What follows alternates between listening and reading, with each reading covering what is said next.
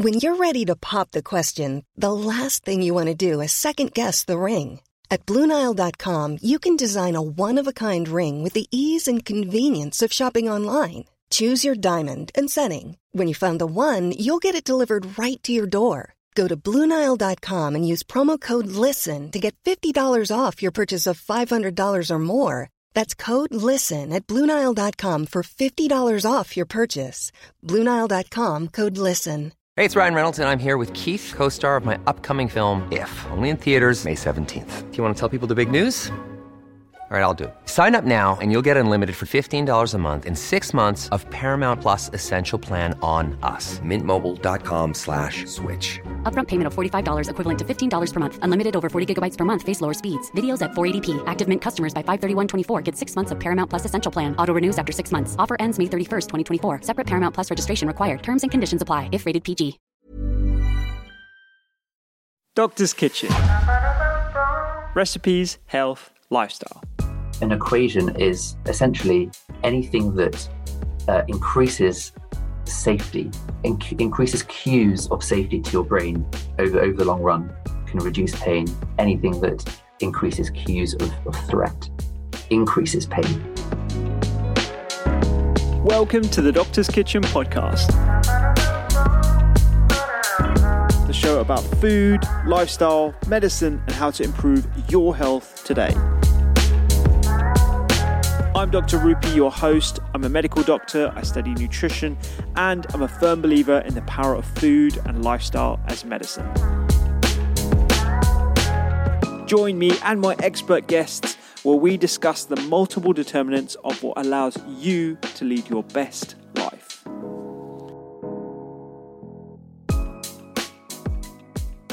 We need to revolutionize our understanding of pain. Most of us hold on to this false belief that pain is a measure of tissue damage and the two are correlated linearly, a detector of physical injury, if you will.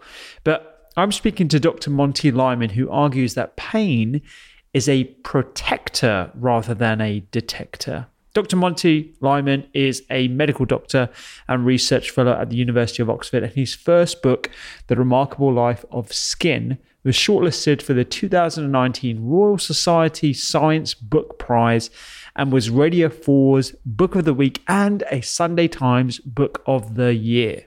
Today, Monty and I discuss what pain really is his personal journey of dealing with pain from IBS, how hypnotherapy and homeopathy might work to reduce pain, even if you don't believe in that, why loneliness and lack of community can lead to pain, the concept of neuroplasticity and its relationship to pain, as well as movement, visualization, and how pain education can help reduce and rewire our relationship with painful stimuli.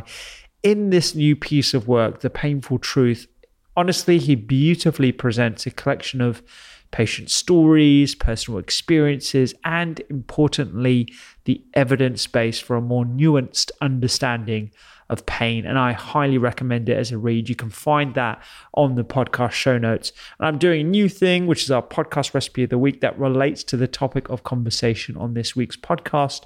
Inflammation is a huge, huge issue when it comes to pain. We actually talk about that at the end.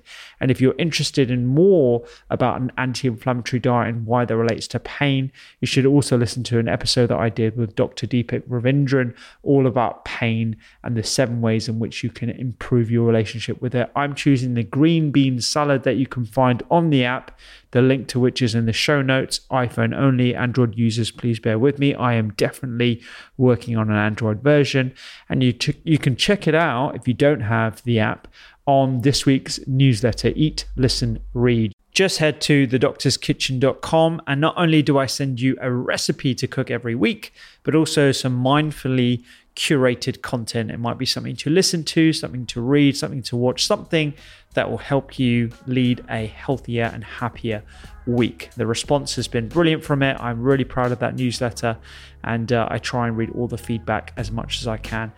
Anyway, I'm going to stop waffling on. This is my wonderful, wonderful conversation with Dr. Monty. I'm sure you're going to absolutely love it.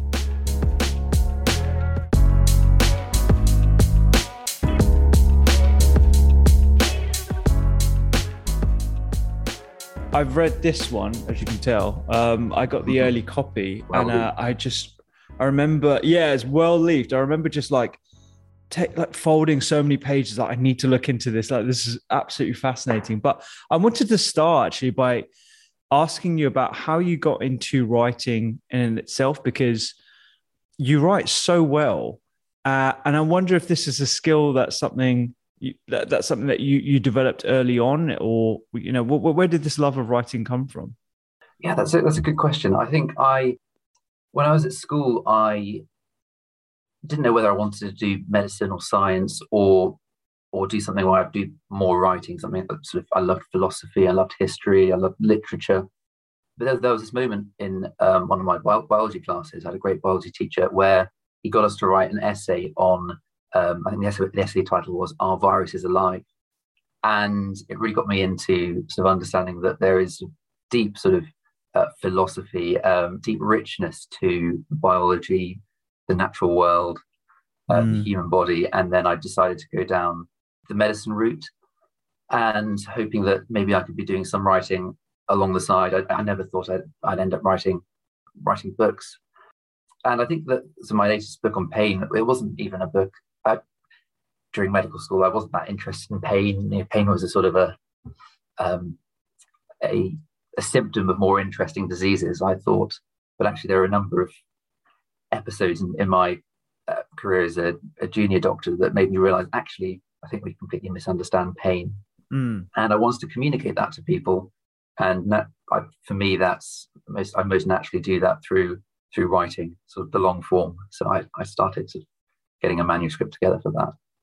Yeah, yeah. I, I and we've spoken to um, uh, Dr. Deepak Ravindran, who I, I, understand you know as well. Oh, You've written great, about in your final Yeah. chapter. Yeah, he he he's an amazing chap. Um, I wonder just to anchor the listener, we could go into exactly what we mean by pain. I know we've Mm. discussed this before, but I think for this, this is particularly pertinent because it frames everything else that we're going to be talking about that you've eloquently written uh, in the in the book. So, so what do we mean by pain?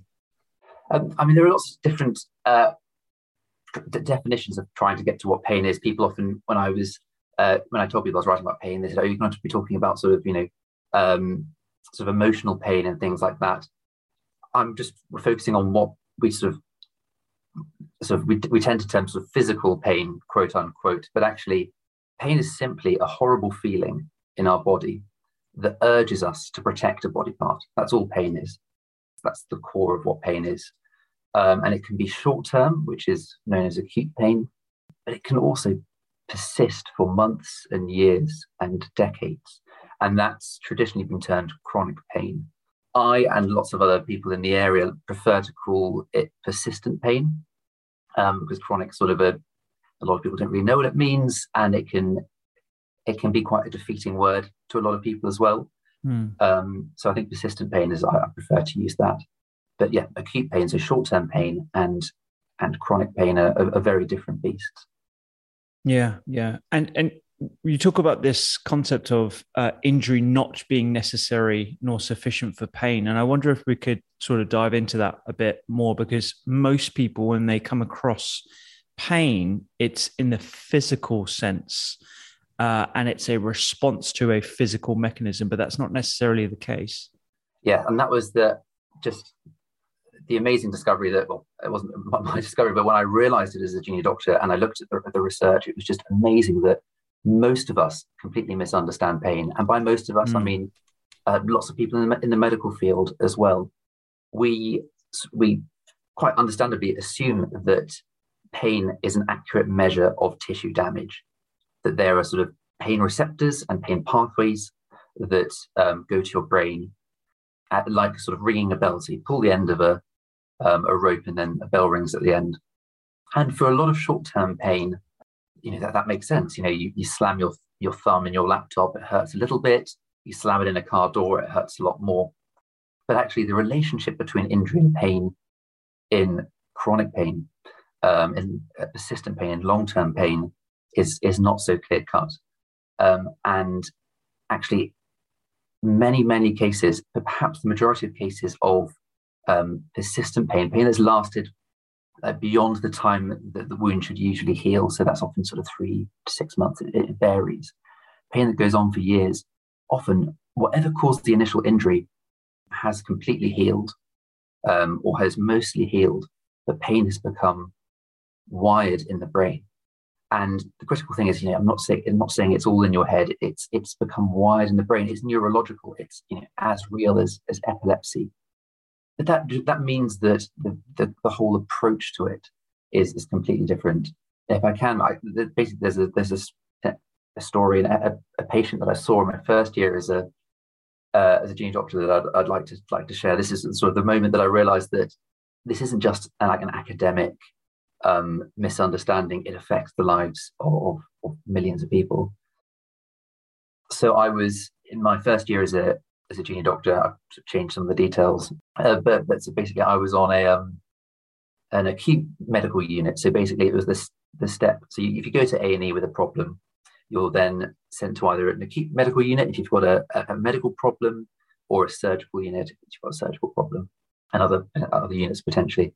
And what we do is we go and see all the different uh, the patients who'd been who'd come to us uh, from A and E, and I would sort of chase after the consultant with a sort of a um, a pile of notes, like hurriedly like scribbling what he was um, saying very quickly, and seeing the patients and deciding whether they need to go to another ward and stay in the hospital or whether they could be discharged home.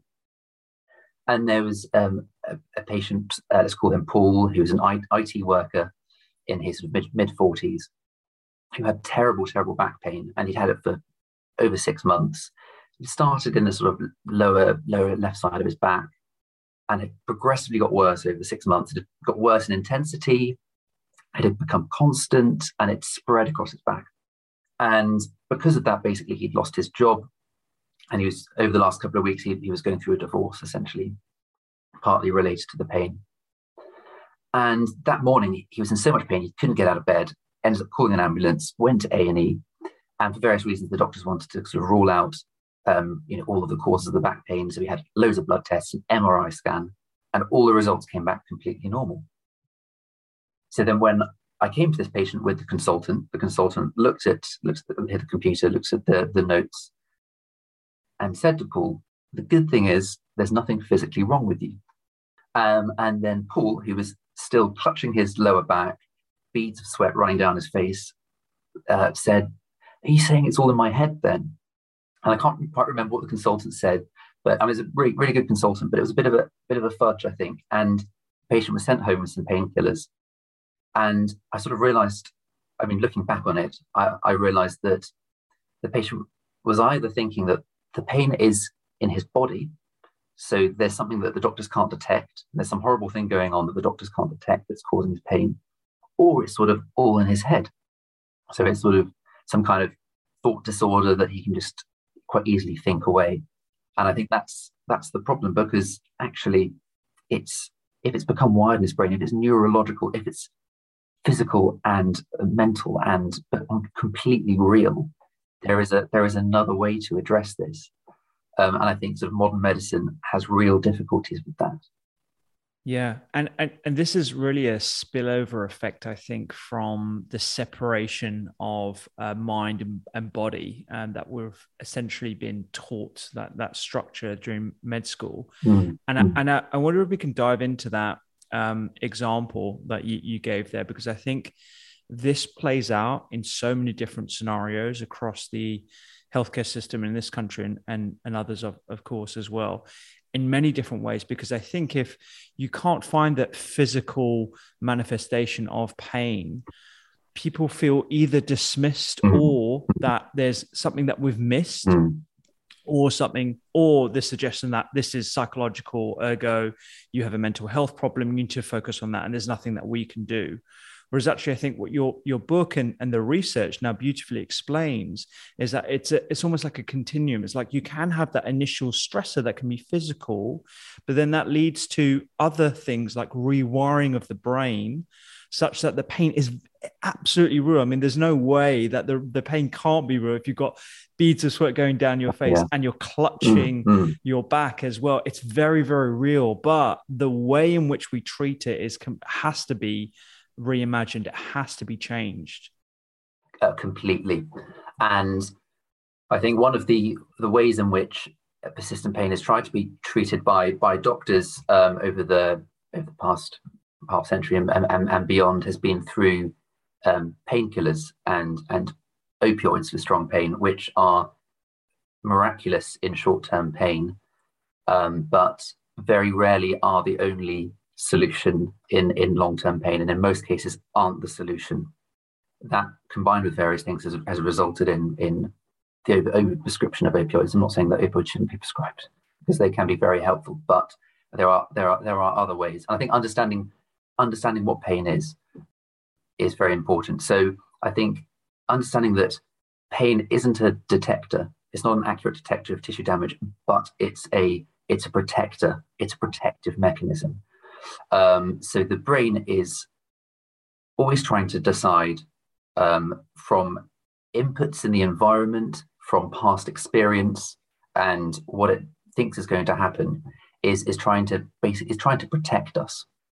And in many cases, it can become overprotective. So, say you have that some kind of, sort of injury in your back that heals, the brain is going to be very, very protective of of the spinal cord, even though it's incredibly, incredibly tough. A combination of the the signals, if the pain persists, can become sort of it's called central sensitization. Basically, the brain it becomes sensitized so that any kind of signal, even if it's not a, a danger signal, can um, start to cause pain, and it gets worse, and it can stay stay longer, and the brain essentially becomes sort of rewired, and then negative thoughts associated with that, beliefs that your your back is crumbling, the just the very the very thought of that, even sometimes seeing MRI scans, which I'll go on go on to in a second, um, they don't actually often show very much, can make pain worse and can can make people go down this horrible horrible spiral. And I think with them MRI MRI scans of of, of backs, um, there have been lots of studies where they've done MRI scans of people who have no pain at all, and roughly twenty percent of I say forty percent of twenty year olds and almost all 80 year olds have some signs of of disc degeneration. and No pain at all. And also things like um, elements of this, what looks like a slip disc and things like that um, are very common in people without any pain. And often these these are sort of medically as important as wrinkles. But obviously there are you know, more serious serious back damage that can cause pain in the, in the, in the long run. That's key. And, and another important thing that I, I need to make clear is that the receptors that um, say in our in our skin that um, say if you, you burn your finger, that transmits a signal to your brain and that pain is created, that, that's actually not necessarily a pain signal. So it's it's called uh, it's called nociception, which is essentially danger detection. So they're danger signals. Your essentially your unconscious brain has to decide whether these danger signals are worth causing pain, and these these signals are neither necessary nor sufficient for causing pain. So there are some some quite sort of in, in the pain field, some quite well-known examples of uh, sort of pain being caused without injury and and the opposite. So, for example, so just to get some clear examples of why you know injury isn't uh, isn't pain. Um, there's a, there's a case study, and there are some other case studies like this of a, a British builder in the about sort of 20 years ago or so who was uh, climbing down his uh, the scaffolding from a building, decided to jump the last few meters, landed on a uh, a wooden plank but it, was a wooden plank with a sort of, I think it was a 15 inch or maybe a bit, bit smaller nails sticking out of it and went straight through his boot, um, through one side and out the other side. He was in absolute agony. Um, uh, went to to A and E, ended up having fentanyl, which is a very very powerful opioid, a lot more powerful than morphine, um, and he has to have a sedative as well. He was just in absolute agony. Um, the uh, surgeons very carefully cut the boot off to reveal that the nail had gone between his toes and hadn't dam- um, damaged any skin whatsoever. And then you've got cases of so the, the, the brain very understandably had predicted that the foot was in damage or the foot was in danger or damaged and created pain. And there have been lots of, there have been some other studies where um, subjects have um, uh, had had sort of a, a, sort of head stimulator put over their heads, but it's a, it's a, it's a sham. And they, they, were, they were told that um, they're going to have sort of currents delivered through the head stimulator that will cause headaches. And in most people, it did cause a headache, even though there wasn't actually any current going through it. And then you've got cases of soldiers in the battlefield who are shot and don't feel, and the body decides in that moment uh, that pain is not as important as getting off the battlefield. So if you, um, if the bottom line is survival, in most cases, the body wants to be a pessimist. The body wants to create pain. Um, but in very extreme cases, actually getting yourself off the battlefield is more important in the short term than actually than actually having pain. Um, so I think it, it boils down to understanding that it's a protect. Your, your you know, the brain is a, a pain is a protector, not a detector. And then if you're thinking about treatment, the, an, an equation is essentially anything that uh, increases safety, inc- increases cues of safety to your brain over, over the long run, can reduce pain. Anything that increases cues of, of threat increases pain. Yeah, yeah, and and this that's a really good formula i think for us to stick within our minds i think is if anyone's listening to this because this comes to fruition in lots of different ways when you talk about society loneliness sense of purpose all these different things that give us warmth and, and security um, can dictate the levels of pain that we perceive. And i just wanted to go into uh, one of those case studies. I think in the extreme example of the builder who expects that the nail has gone through the foot and therefore perceives quite you know literally there's a excruciating pain when actually there is no physical injury. That expectation i think is is is quite key. And and you you've actually dedicated a whole chapter to the expectation effect. And i I, I, lo- I don't know if you can remember but because there's so many studies that you talk about in the book but there was one that really stood out to me which is about changing the brain through expectation um, and hope. And it was the wisdom tooth trial oh, where they yeah, used fentanyl, naloxone, and saline. Would you mind telling us a bit about that? Because I, I found that like uh, incredible to, to, to read. Mm, mm. I think, yeah, it's, it's such an interesting area, the whole area of what's sort of traditionally termed sort of placebo effect. Mm. And the opposite of it, which is the, the nocebo effect. So if you think you're going to be in more uh, more pain than you, than you will, um, but as you as you as you rightly said, the expectation effect is a is a, is a, is a, is a better is a better term, and I think this is so much relevance for all interactions between anyone. It could, it's not necessarily a doctor and a patient. It can be anyone and someone else who's in pain, basically. And I think there's a huge responsibility for people who are um, need to look out for people and help people who are in pain because it's so hard to do these things on your own. So the the wisdom teeth study is really interesting, and it shows how kind of fear is uh, um, fear and confidence are so contagious. So essentially, there were um, two groups of um, dentists um, doing um, a wisdom tooth um, operation on on patients. T- one group of dentists were told that to sort of the, the injection they were giving around around the wisdom tooth was either going to be a uh, a placebo, or it was going to be um, an, an, opioid um, sort of analgesic, so that they, they knew that the patient will, you know, the 50 50% chance of the patient not being in pain. Um, so 50% chance of the patient um, having pain relief, 50% chance of it being um, a placebo.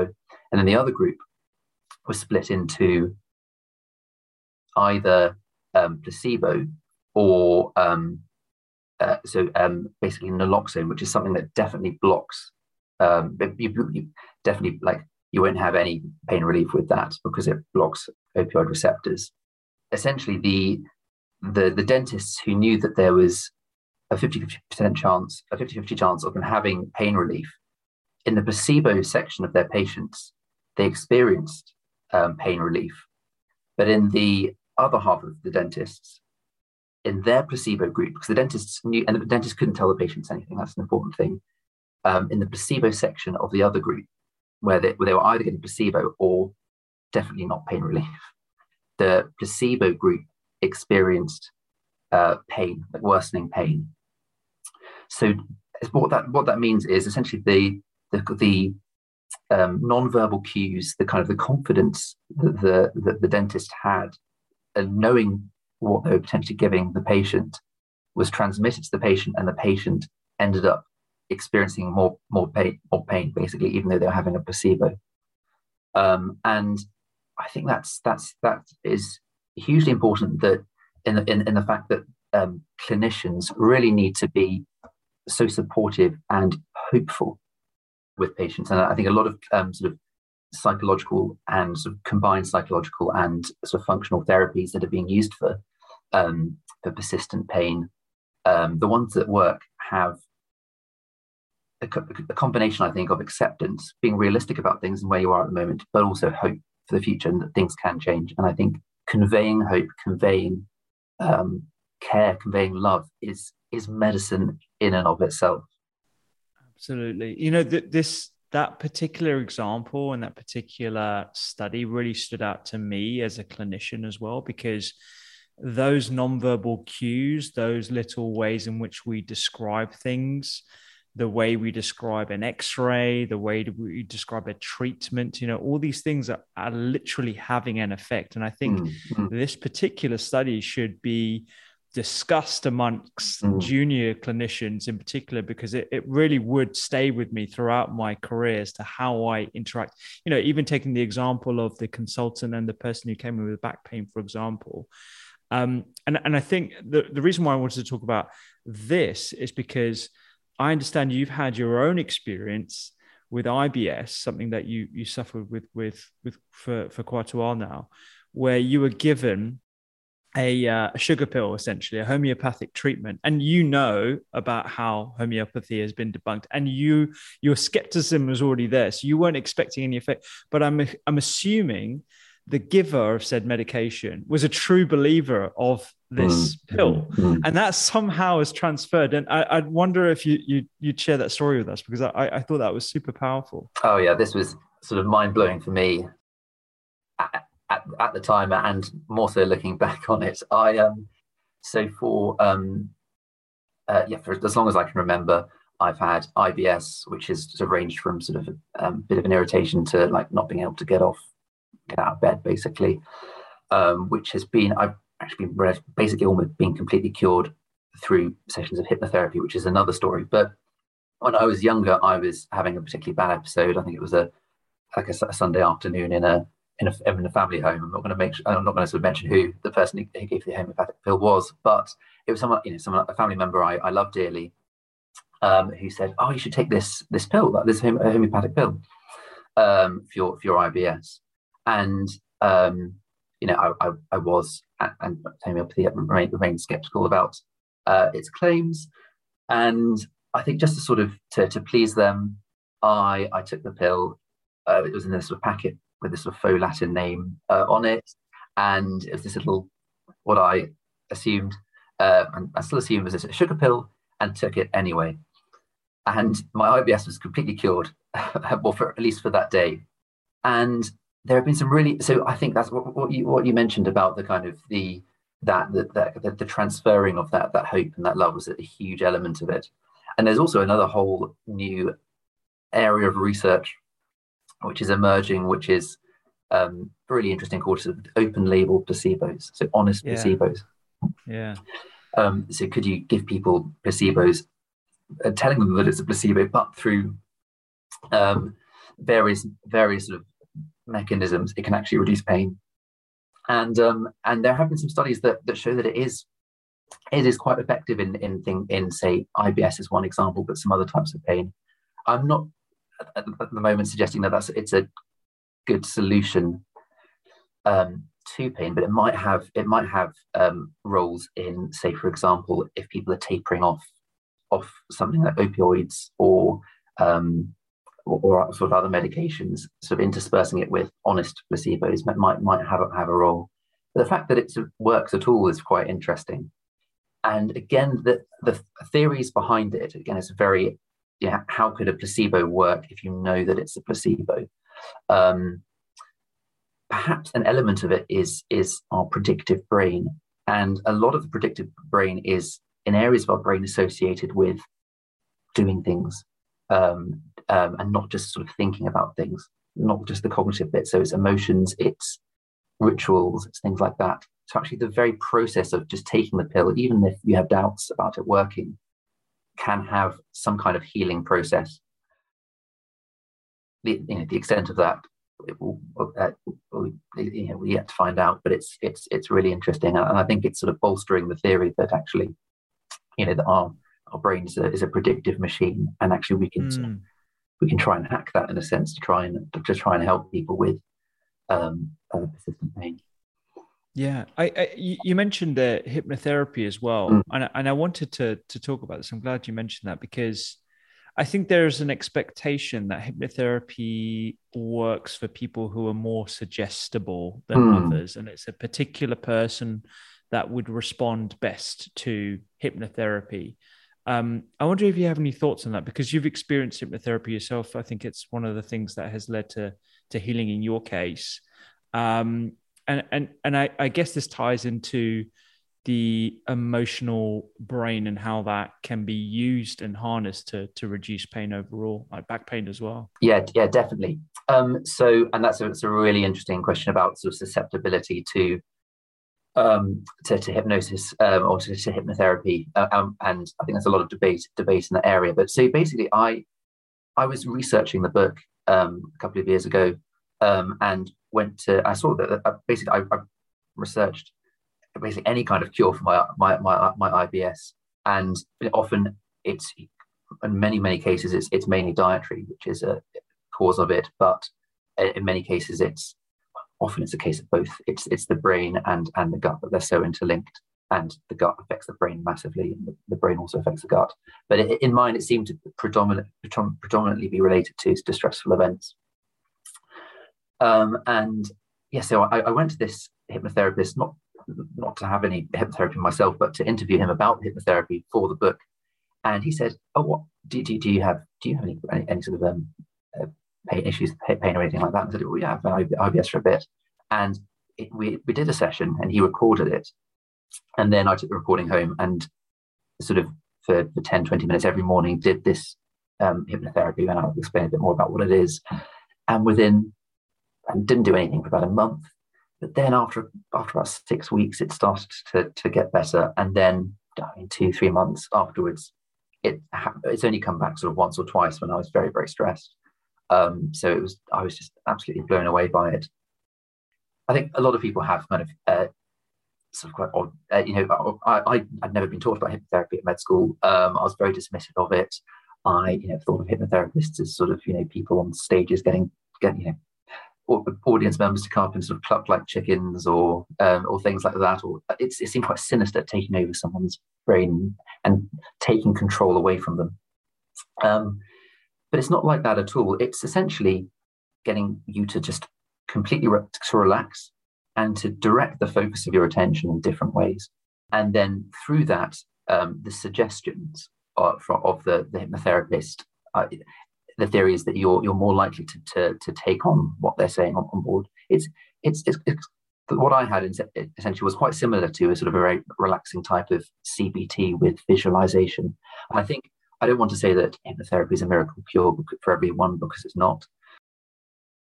And there are lots of different types of sort of talking therapies, um, and um, you know, so some people are, are evangelists for, for specific ones.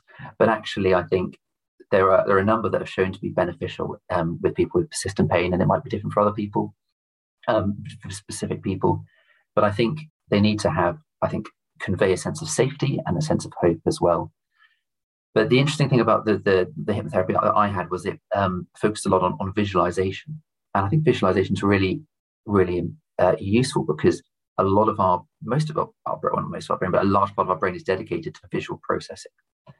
Um, and my um, IBS had become sort of etched on my brain. It had become rewired on my brain, and I thought, what you know, what's a good way of tackling this is actually through um, is through using sort of visual visualization and visual cues to kind of to to sort of steal back my brain. Um, and so essentially, what what what it got me to do when I was sort of relaxed and focusing on different sort of elements of um, the environment around me or my body was to imagine my sort of my sort of intestines as a as a rocky rapids, and then to gradually enter whenever I have a flare up, to imagine them as sort of So I live near a very sort of relaxed bit of the Thames, just sort of the languid Thames, sort of punts floating down it, and um, just a, just that very kind of crude sort of visual change. But doing that sort of religiously for for a while really did work, and there have been a number of cases of.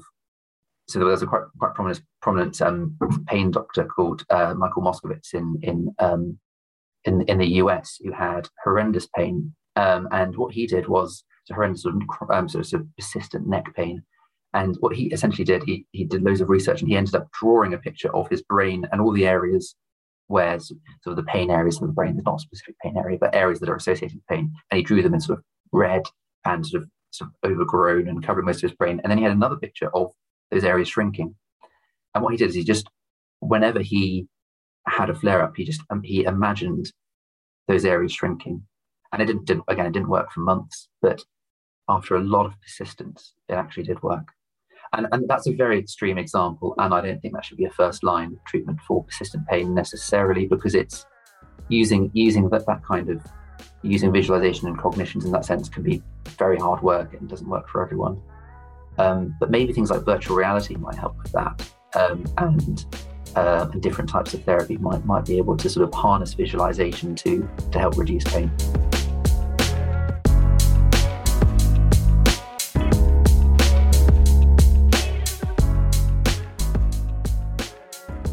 Not to go on about all the various afflictions that you might have had in your life, but mm-hmm. you start the, the book by talking about how you um, stepped on a on a fish hook.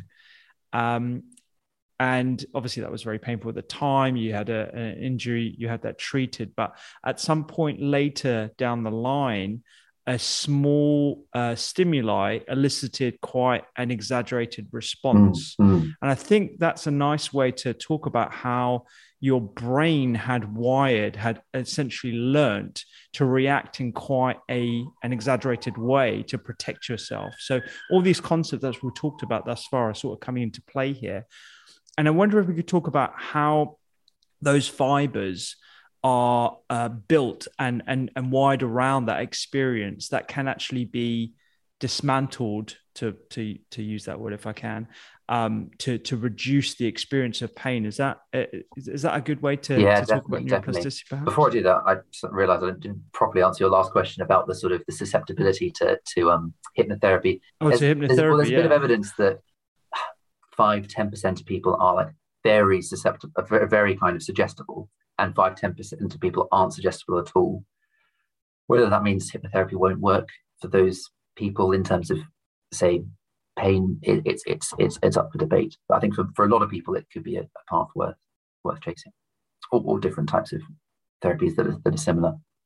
But yeah, that, I think that, um, yeah, the, the, the fish hook story was when I was in one of my first years of years of, uh, first couple of years of medical school in the Easter holidays, I went with a group of friends to to, to West Wales and um, we played beach cricket. And I, I like sport, but I'm not not ball sports. I'm not very coordinated. So I was sent out right to the corner of the cricket pitch or whatever they call it on, on the beach, so I could sort of look at the you know look at the scenery and not get not, not get too involved.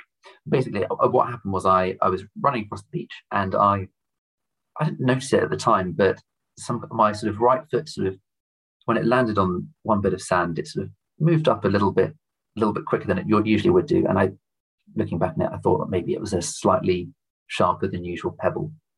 Didn't think anything of it until a few minutes later. I sort of glanced behind me, and there was a sort of a serpentine, sort of snake-like object in the ground just behind me. So I jumped up and was I think, assuming it was a snake.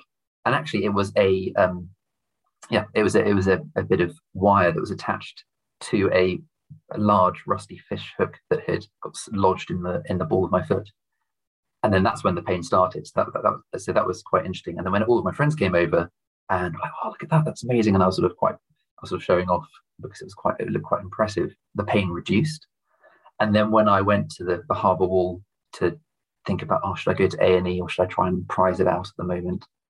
The pain went up, and just the, the very process of me trying to think about how I was going to get the hook out of my foot made it go up to, you know, a nine out of 10. So basically, it was initially a naught, naught one out of 10. Then it went up to a 7, 8.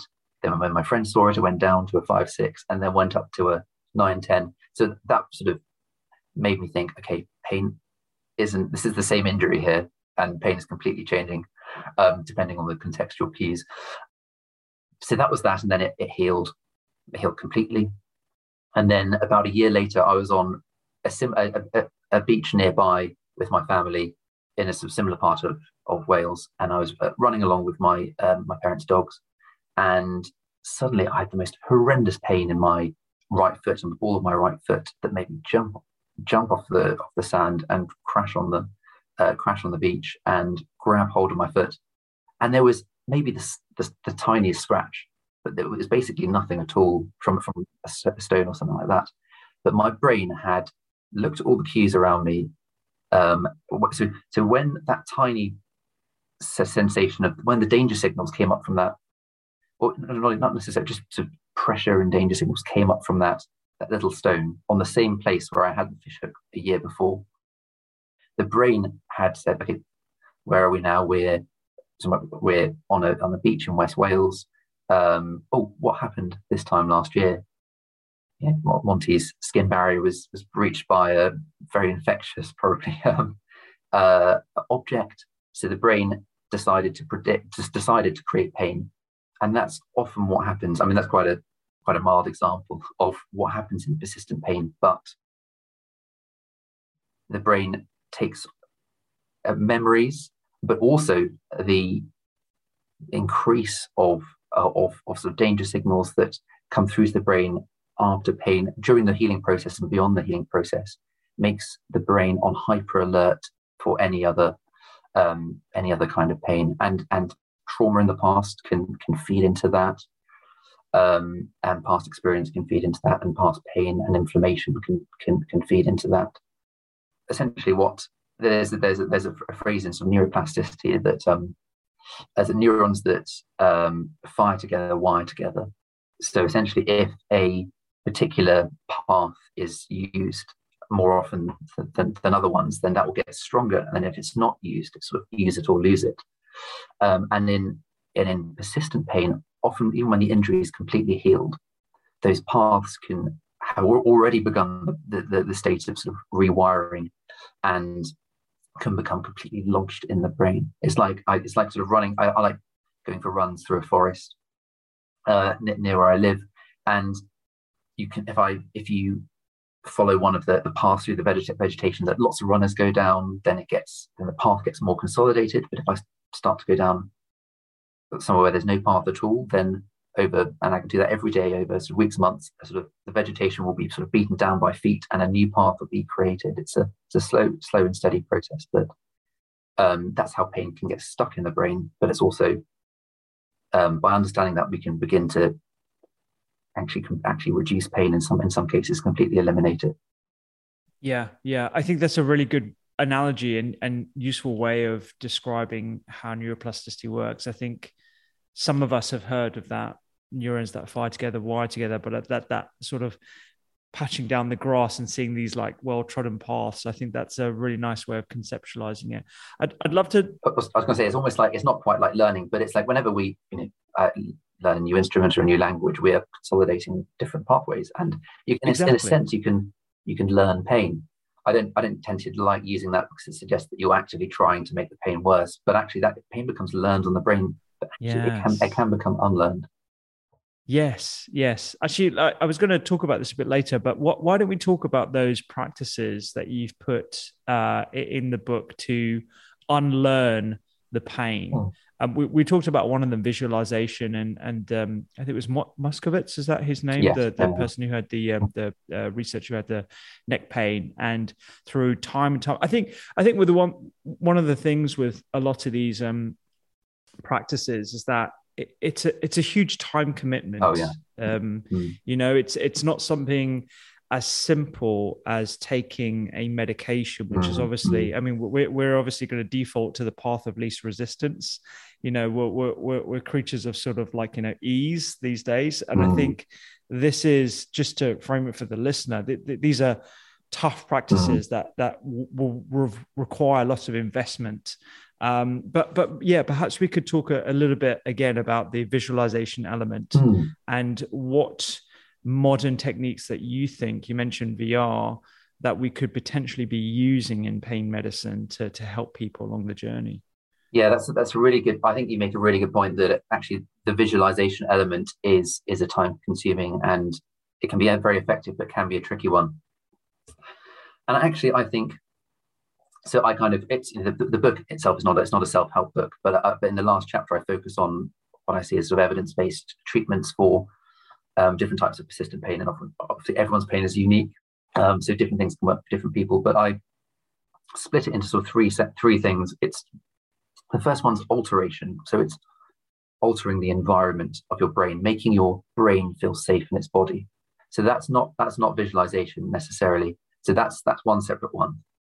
And then there's visualization, um, and then um, then there's education. So knowledge is power. And I, actually, I think if I can maybe start with the first two before I look at visualization potentially, just because I think um, the, the visualization ones might be at, at this point in time probably shouldn't necessarily be the first port of call, or if they are, they can be used alongside um, uh, the other the other elements. So essentially, um, alteration, so making the brain feel safe in its body, are doing daily practice, doing doing things throughout the day that um, can essentially reduce pain and, as I said, make the brain feel safe in its body. So one of these, for example, is movement and any any kind of movement.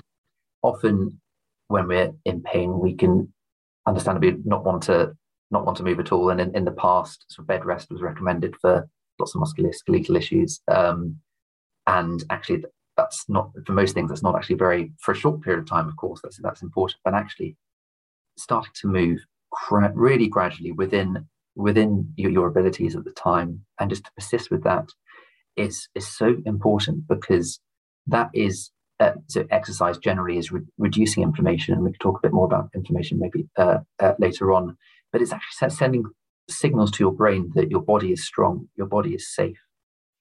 Um, and in most cases of persistent pain, the the risk of not moving is much worse than the risk of moving. Um, obviously, with whatever pain condition you have, you talk to um, your doctor or clinician about the, the, safety of being able to move. But in most cases, um, you're safe to move. Doesn't mean you need to go and prepare for a marathon, but it's just it's just getting out and doing all kinds of movement.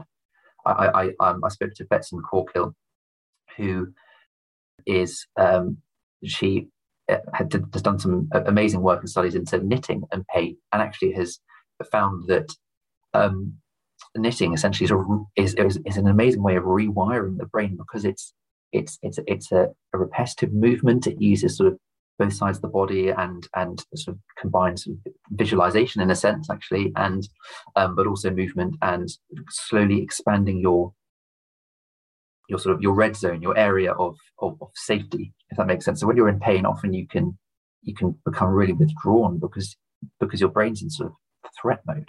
But actually it's it's sort of being able to slowly interact with the outside world. So that's movement. Uh, in a sense things like breathing exercises.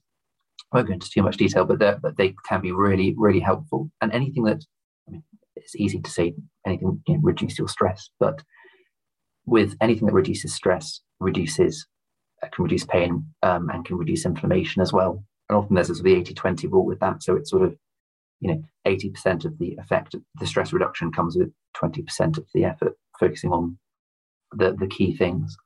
Um, and then diet is a huge element of that as well. It's like, um, I don't want to use too, too many analogies, but if our, you know, our, our, our body is a beautiful garden, and with our diet, we can sort of create good soil for it.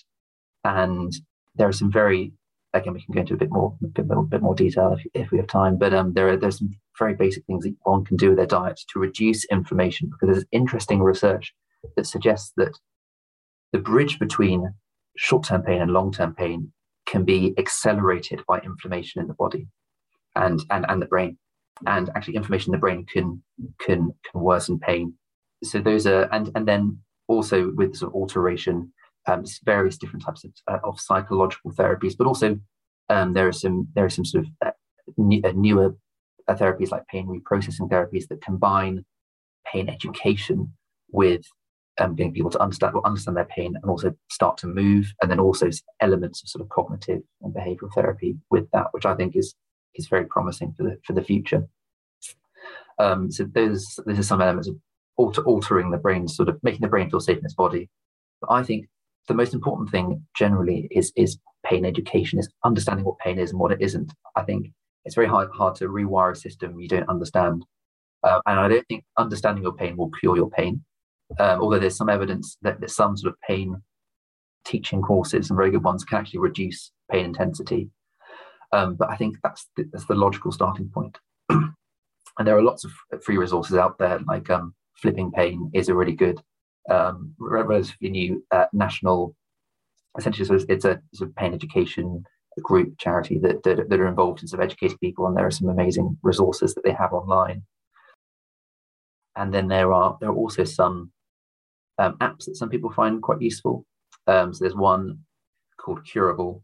It's internal it's internal evidence from the app. So I don't know, how, but there, there, there, there are lots of people who find it very useful, and that kind of uses pain education um, and and sort of daily practices, just essentially focusing on sort of rewiring your brain.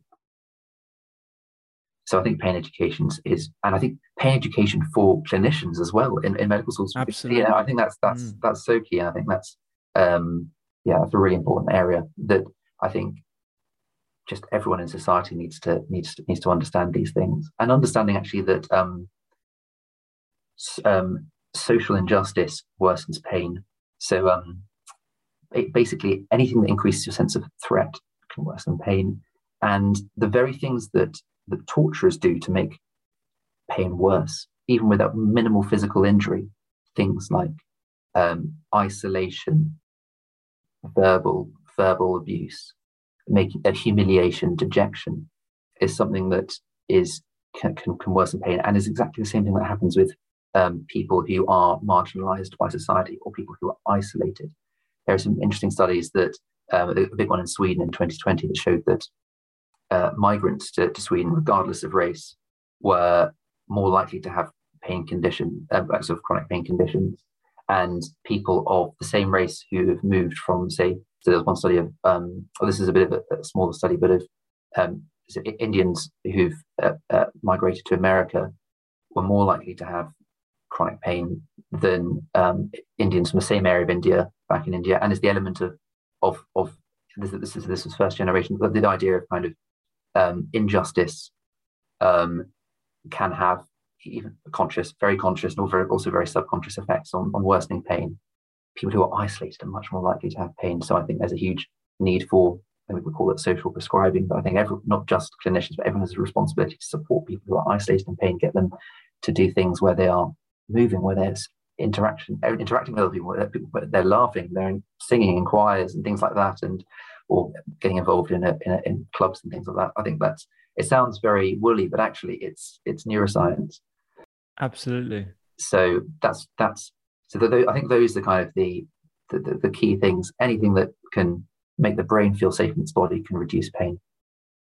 Um, and then and then you've got visualization, which I think there are um, some specific things that it can be really useful for. So for things like phantom limb pain um, and um, certain types of pain that are very limited to certain limbs in the body, things like um, the, mirror boxes can be amazing. So that's that's also very. I won't go into too much detail, but essentially, it's if you if you're missing, say, you, you, you had a left arm amputated, what you do is you put your right arm into a mirror into a box with a mirror in the middle of it, and it looks like you have your left arm in the box. And if you and this is assuming that you have pain associated with your um, um using your phantom limb pain. So usually the limb is sort of stuck in a position because your brain's re- rewired. Oh, it's quite a complex area, but basically the very the very move, seeing the very movements of your your the, the sort of phantom hand, hand moving can actually sometimes completely eliminate eliminate the eliminate the pain. And then vis- and then VR can be really helpful. I think there's some studies that um, children who have had so in the post-operative periods they've had operations um, need far less who, have been given sort of post-op VR um, sort of relaxation therapy sessions where they can choose to go to, to space or to a beach or I think jungle's another one or something like that. They can they use they need half the amount of opioids and they get out of hospital earlier and they and presumably I mean there needs to be more research recover better. So I think there is some hope for the visualization element of it, but I think there are some really low hanging fruit that, that that we can that we can we can address. Just single single little changes in, in people's lives can make big differences. Yeah, that's huge. I mean, there's so much there that I want to pick out on there. So, uh, I mean, if anyone's listening to this, I think you've eloquently described all the different areas that perhaps are overlooked today, but will become hopefully more commonplace. But if anyone knows anyone with pain or suffers with pain themselves, there are a few actionable things that you can do. Like you said, your your, your book isn't designed to be a, a self help book. I think it really leans into the education aspect of those three things that you said.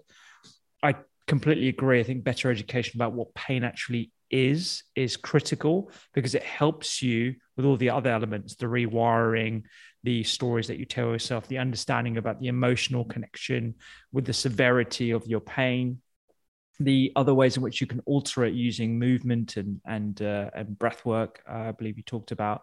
And then the visualization element which is uh, quite an investment in time.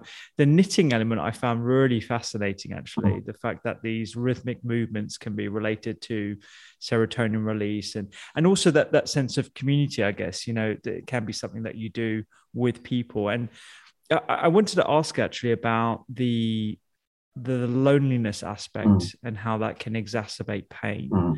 Um, and also the connection between lack of social cohesion and uh, and pain. And I think we don't have as much of a problem in the UK, but certainly in the US there is a, an opioid crisis. Mm. It's mm. you know it, it's certainly being pegged towards disparities in society as well in marginalized communities. You know, the the age old, I think it was like the Just Say No campaign. I think we're we're realizing how flawed that messaging was because the root cause when you go upstream is not the availability of drugs yeah. and the uh, the opportunity to just say mm-hmm. no it's actually something far mm. far rooted in mm. in the in the societal aspects of why people choose to use pain relieving drugs. Mm, mm, oh, that's that's that's so true. It's a, it's a tragic story, and and that's a really good point in that it's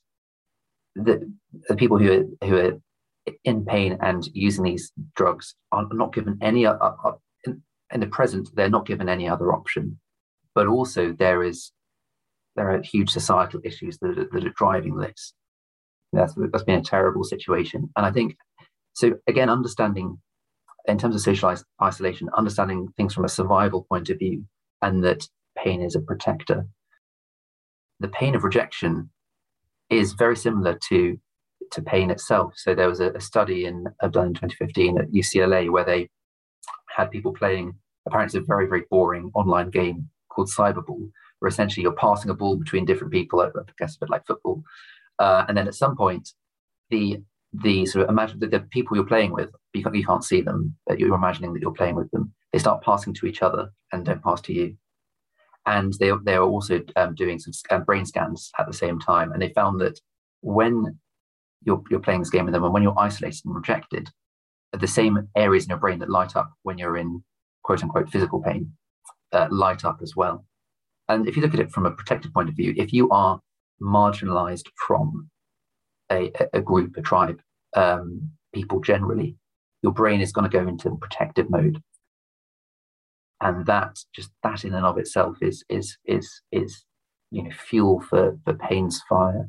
And then again, the social isolation is there are some of epidemiological studies that say is as bad for your physical health as smoking 15 cigarettes a day due to various different to various different things and that that sense of isolation is just so being on being on your own not being in a group not being sort of not being um, loved or, or recognized or i guess i guess sort of being able to have purpose and things like that um, directly worsen pain and can uh, make it much more likely for short-term pain to, to, to become wired on, on the brain um, so I think that's that's an enormous issue. And I think if that's the the very same methods that sort of um, people who inflict torture do to to, um, to people. I I, I interviewed uh, a man, uh, an Australian man called Evan, who was in the Australian SAS, and in 2006,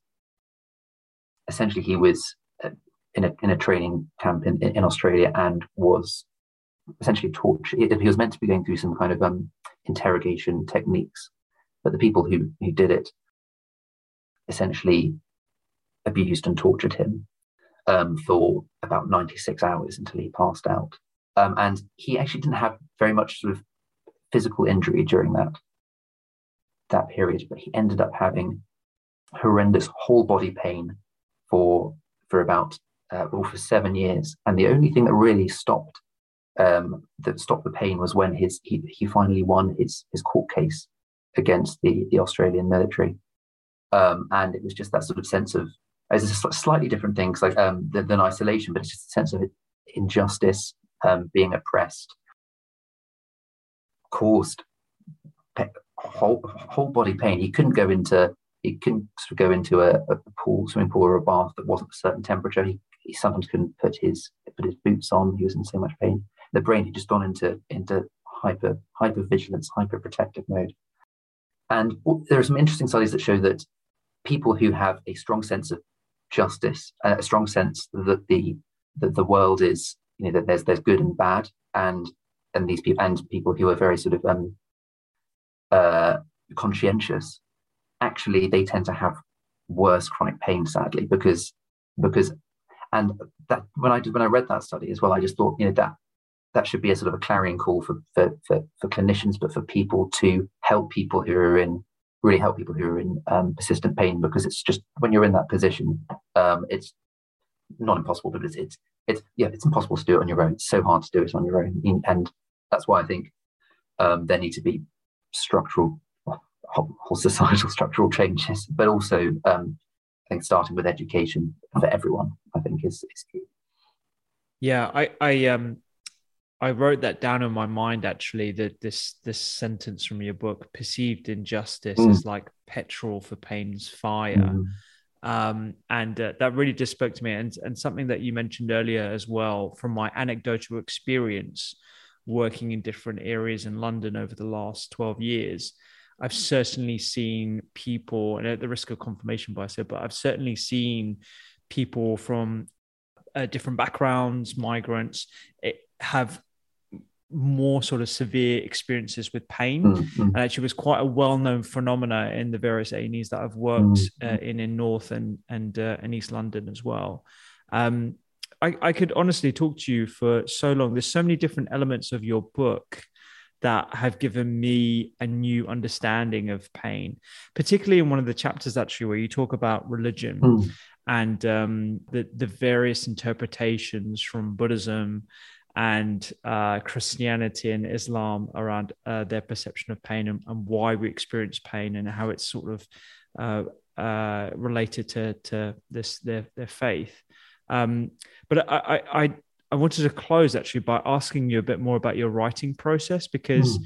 there's there's like a wonderful flow through your your book. You know, it's a it's a, a great interplay of stories, being vulnerable and telling your your, your personal stories as well as uh, a, a, lovely sort of um, introduction to all these like rich studies that give us a better perspective on pain um, all wrapped up nicely in, in the final chapter. What? How, how do you write? Like, how, how, how, talk me through that process. And you've got some great interviews as well. Some incredible people. You know, people who have genetic, uh, um, uh, g- mm. genetic uh, SNPs that uh, that that mean that they don't experience pain. They have various uh, issues. So, yeah, to, to talk me through that. Uh, yeah, that's that's a, a really interesting question. I think this was just an un- unusually for me, as an unusually natural process of writing in a sense that actually, when I, I had this sort of revelation to my to myself that that actually pain is completely different to what I to what I thought it was, and I wanted basically I wanted to have that as the, the core of the, the book. So I outlined that at the beginning and then sort of bring it home at the end with evidence-based studies. So to to to to, to make it practical at the end. But I think, sto- I mean, I think the best way of learning anything, I think, is with a story. Um, you know, I'm currently revising for some um, specialty exams at the moment, and, and so much of the stuff I'm going through is just really boring bullet point stuff, and I'm just forgetting it all the time. And actually, when I, if I'm uh, read about it in a uh, in, in, a book or listen to it in a podcast, uh, it's just and and and it's sort of told in the story. It's you know we we were sort of you know, we're made to sort of tell and listen to stories. So I, I wanted to kind of bring bring out stories throughout the whole uh, the whole book um, with the kind of the spine of it being knowing that sort of knowing what pain actually is. It's a it's a protective mechanism. It's not a not a detector of tissue damage. Um, and then I wanted that to be through interesting studies. So I did do a big literature review beforehand, um, and also try and sort of sort of like, like a journalist trying to find sort of interesting experiences with, with different patients who've had who basically who if there's a point I want to make, a really interesting case study, potentially of very rare patients, can be a really interesting way of understanding um, biology uh, and psychology. So as you said, yeah, the patient, uh, the, the very small number of people who don't feel any don't feel any pain at all. The good thing about uh, in terms of the writing process is that I had uh, some pain experiences myself. That actually it, it all just came together uh, in that sense. And then the, the the, the general idea, I wanted it to be sort of biopsychosocial. So I wanted to, to have kind of, um, I wanted to break down dualism or what sort of saying earlier and, and have that kind of as a theme throughout the whole book, but also have areas that are, that are more sort of quote unquote biological, um, more sort of psychological um, and more, more social. And then looking at things like religion. And I think I just, uh, I think it's just great to understand the whole body, the whole human. Uh, using I, I love using things that kind of seem a bit I did this with the skin book as well. So the skin was something that seems quite sort of mundane, um, and pain is something that we don't really want to talk about. And I wanted to use these things as prisms through which we can see the kind of the beauty of humanity and and, and the body in society, or the, the, the positives, the, the negatives, and I, that, that was kind of the the way I wanted to do it. But I think it definitely this I found this I found this very natural to do because it was there was a, it was a genuine revelation uh, to me that made me want to write the book.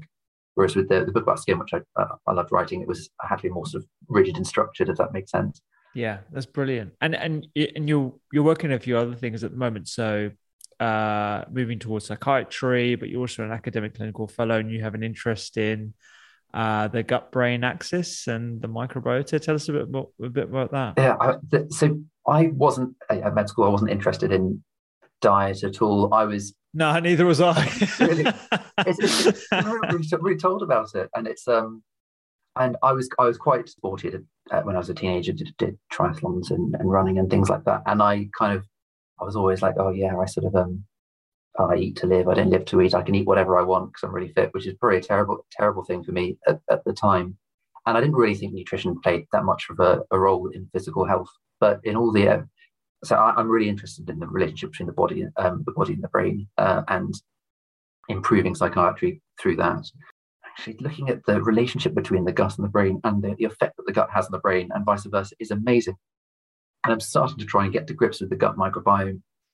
The research that I might be doing is are we trying to adjust the gut microbiome, whether it's by um, by, by diet or prebiotics, or whether in certain groups it might be assisted with a medication potentially to improve cognition um, in in different um, conditions, whether it's the things I'm, I'm interested in are, are, people with psychosis and schizophrenia. Um, a huge part of their life is is ruined by reduction in um, cognition and not being able to task or remember things well, but also people living with long COVID, um, or long, long COVID, ME, um, post-viral syndromes who have terrible sort of cognitive issues that are, seem to be largely related to inflammation. And you know, if we alter the gut microbiome, then you know we can make huge, huge leaps there. And actually, I've started to to change my own diet over the last year, kind of because of that. And I found that um,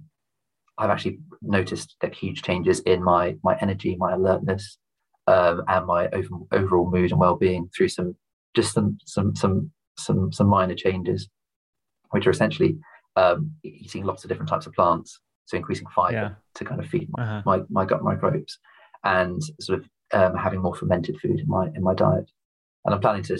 I'll, I'll try and see if I can make more changes, but I'm, I'm trying to do things things gradually. That's epic. Yeah. So I, I think so. It's just it's just I think it's I think the yeah the the, the gut the gut brain relationship is just so interesting. It's also very very complex, which makes it tricky, but also very, very fun and very interesting. Uh, you know, the, the immune system, the probably the most complex elements of the human body are probably the immune system and the immune system, the the microbiome, and neuroscience, and they all kind of merge together in terms of um, the diet, the gut, and the brain. And I think there's, I think it's going to be a huge change in um, the way we treat and pre- prevent diseases through diet. It's going to be, it's going to be huge. And like, the work that you do is incredible in that in that sense. So it's, it's yeah. So I think a lot of the research I might be doing will be looking into into the gut microbiome. That would be fantastic. I mean, if you can can deal with the complexity of pain and look mm-hmm. at the different um, triggers uh, and uh, the complexity of emotions and all these different mm-hmm. uh, things that have an interplay with with how we perceive pain. I'm I'm confident you're going to do a great job mm-hmm. with the uh, the gut brain axis and the microbiome microbiome. So please do write a book on that and please do like chronicle everything that you do as you go along because I I, I would be fascinated to to hear your interpretation of of the field as oh, it is and where you think it's I'm going as well. To, yeah, so. planning to write um to, to, to, to, to see how this goes. I think it's going to be brilliant. Brilliant. Yeah. Yeah, yeah. No, I'd love that. And uh, uh, please do come on again whenever you want to talk about that stuff because uh, obviously I, I, love it. So, yeah. yeah. yeah, And if you need any people that you need to interview, I've got a, a number of suggestions. I'm sure you're already aware of uh, APC and the Knight Lab and obviously Tim Spector's work and stuff. So, yeah, I think those are definitely people that you'd want to feature in, in the book. And uh, yeah, no, that, that, that, that sounds wonderful. Great.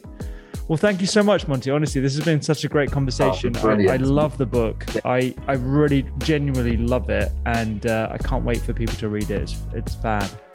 Thanks so much, Rupy. Absolutely love the chat. Thank you.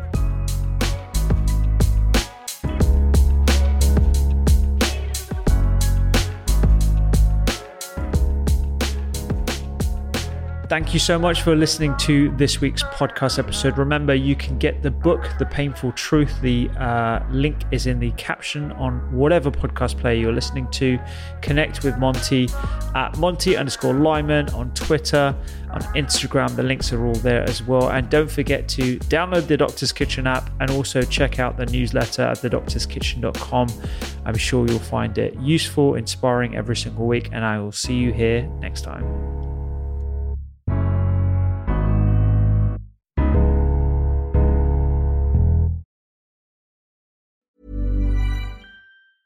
Planning for your next trip?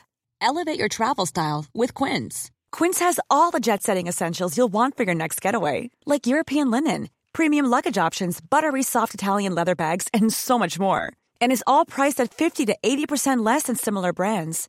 Plus, Quince only works with factories that use safe and ethical manufacturing practices. Pack your bags with high-quality essentials you'll be wearing for vacations to come with Quince. Go to quince.com slash pack for free shipping and 365-day returns. Mom deserves the best, and there's no better place to shop for Mother's Day than Whole Foods Market. They're your destination for unbeatable savings, from premium gifts to show-stopping flowers and irresistible desserts. Start by saving 33% with Prime on all body care and candles. Then get a 15-stem bunch of tulips for just $9.99 each with Prime. Round out Mom's menu with festive rosé, irresistible berry chantilly cake, and more special treats. Come celebrate Mother's Day at Whole Foods Market.